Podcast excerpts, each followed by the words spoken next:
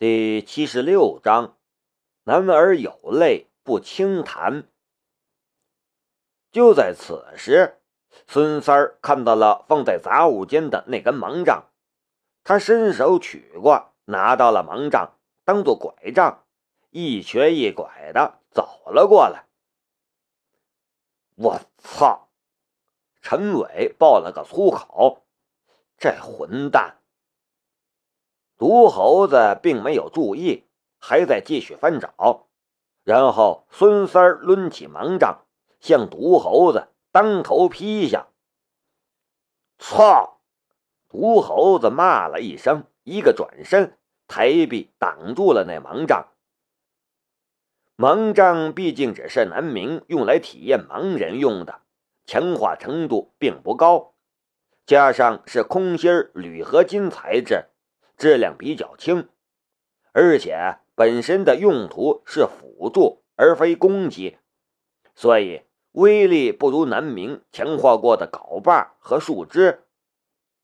但即便如此，毒猴子的手臂依然骨断筋折，看得众人都倒吸一口凉气。地上那一滩血就是这么来的。但毒猴子不愧是练家子。一个翻身躲过了一次横扫，然后如同疯了的猴子一般扑了上去。两个人身上都有伤，毒猴子是练家子，孙三儿手中有盲杖，两个人的战斗基本上都是以伤换伤，极为凶残血腥。两个词在南明的脑中回响：亡命之徒。困兽之斗，他们的对手竟然是如此凶残的人。终于，毒猴子发现，只要孙三儿盲杖在手，他就绝对落不了好，再也顾不上别的，掏出枪来。看到毒猴子掏枪，孙三儿转身就跑，却依然中了一枪。毒猴子随后追了过去。南明此时也认出来，那楼道里手持盲杖、满身血污的，就是孙三儿，却不知道毒猴子到哪里去了，是生是死。录像播完，众人都面面相觑。何山拍了张毒猴子的照片发了出去，不多时就得到讯息。这个人是公安部内部 A 级通缉犯毒猴子，他行事特别凶残，身上背了很多条人命。之前销声匿迹了几年，还以为他已经收手或者死了，没想到竟然又出来了。听完何山念出来的那些毒猴子的事迹，陈伟咧嘴：“奶奶的，又是一个李土斌级别的人物。”不过李土斌是出身军队的败类，倒是不怎么伤及无辜。但毒猴子这家伙本身就是草莽，杀人不眨眼，行事更无顾忌，是那种一言不合就动手杀人的主。众人正在面面相觑，外面传来了一阵骚动声。南明出去看了一眼，唰一声。眼泪就下来了。杨吉两个人架着赵高峰，赵高峰满身都是血，右脚和左手都扭曲着，显然受伤极为严重。但他的左手紧紧抓着一根盲杖。报告，盲杖已经夺回。赵高峰看到南明，眼中露出了一丝释然。然后就昏死过去。彭老最近茶不思饭不想的，整个人都瘦了一圈，鹤发童颜的模样已经不见，眼看着苍老了许多。最近几天他又去了江家几次，看到江老爷子已经可以不用拐杖自由走动了，而江朝华更是一弯腰。把怕不是有一百多斤的一扇猪肉直接搬到了三轮车上，吓得他老人家差点得了心脏病。给姜老把了把脉，彭老爷子整个人都不太好了。这怎么可能？在姜家人满口感谢里，彭老突然爆发了，伸出手指指着姜望海老爷子的鼻子，说道：“谢谢，你们只知道谢，谢我干什么？我根本什么都没干。你们这病早该瘫痪躺床上了。别谢我，我什么也没干，都是南明那臭小子。对，都是那臭小子。去去去，都去找他。”江望海整个人都懵了。彭神医，这，您这是咋了？江老爷子都快八十岁的人了，还跟个孩子一般的委屈。我哪里做错了？彭老却已经转身噔噔噔走了。再不搞清楚这事儿，他觉得。自己到不了过年，就要两腿一蹬，驾鹤归西了。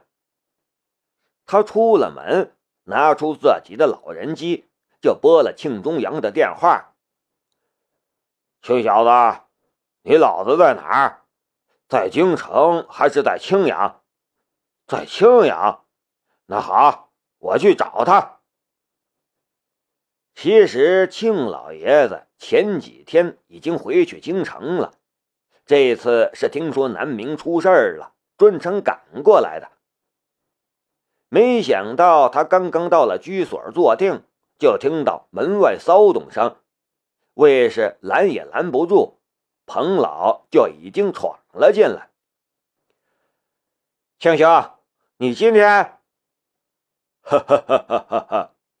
彭老，你今天来的正好，我正打算去找你呢。我有一个小朋友骨头断了，正想找你求个方子呢。都说医者父母心，但凡求方，彭老几乎来者不拒。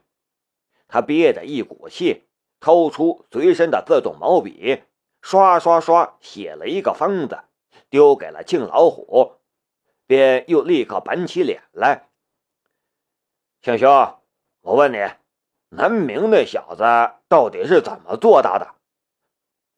什么？庆老爷子一边手快脚快的收起方子，一边装无辜。哈哈哈哈！我刚刚得到了一罐好茶。少给老子装蒜！南明这小子，哈哈哈哈！我还有一大堆的好酒。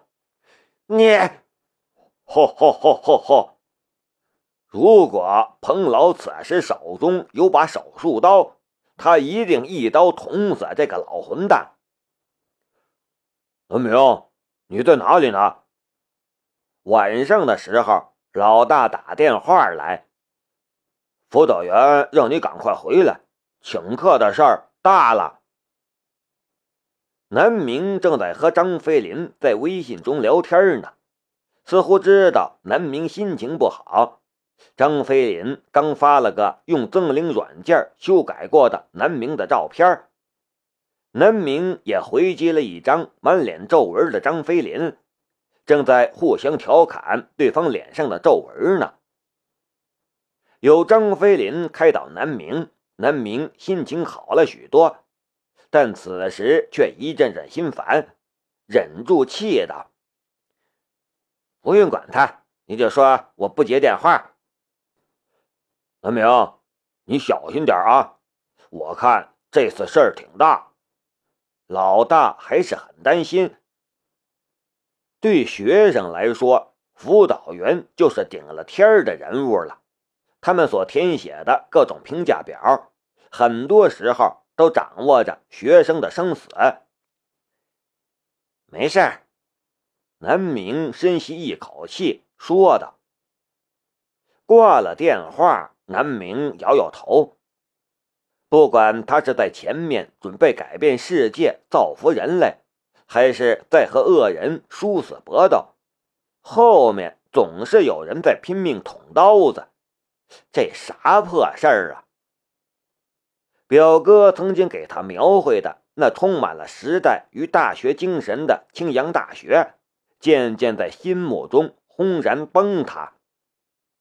南明摇摇头，赶紧把那崩塌的形象捏吧捏吧，重新塑造起来。在青阳大学，也有刘敏中这样苦苦追寻的人，也有彭老那种虽然可恶，但追求真理的人。不能为了一颗老鼠屎坏了一锅粥。怎么了？你有事儿就回去吧。病床上刚刚醒来的赵高峰低声笑了笑，说道，声音格外干涩沙哑。